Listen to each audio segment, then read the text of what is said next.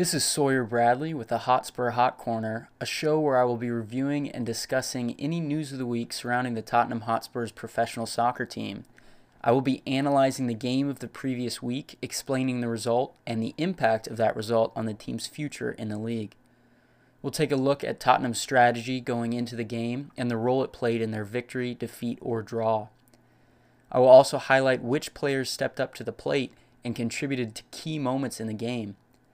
I've always loved watching the English Premier League, and it became an activity that my dad and I loved to do together. The Tottenham Hotspurs quickly became our favorite team as we really enjoyed their play style and watching them climb the ranks of such a competitive league. I plan to have my dad on the podcast in future episodes so that we can both provide our individual analysis of the game that week. Thanks for tuning in, and I look forward to having you join us again in future episodes of the Hotspur Hot Corner.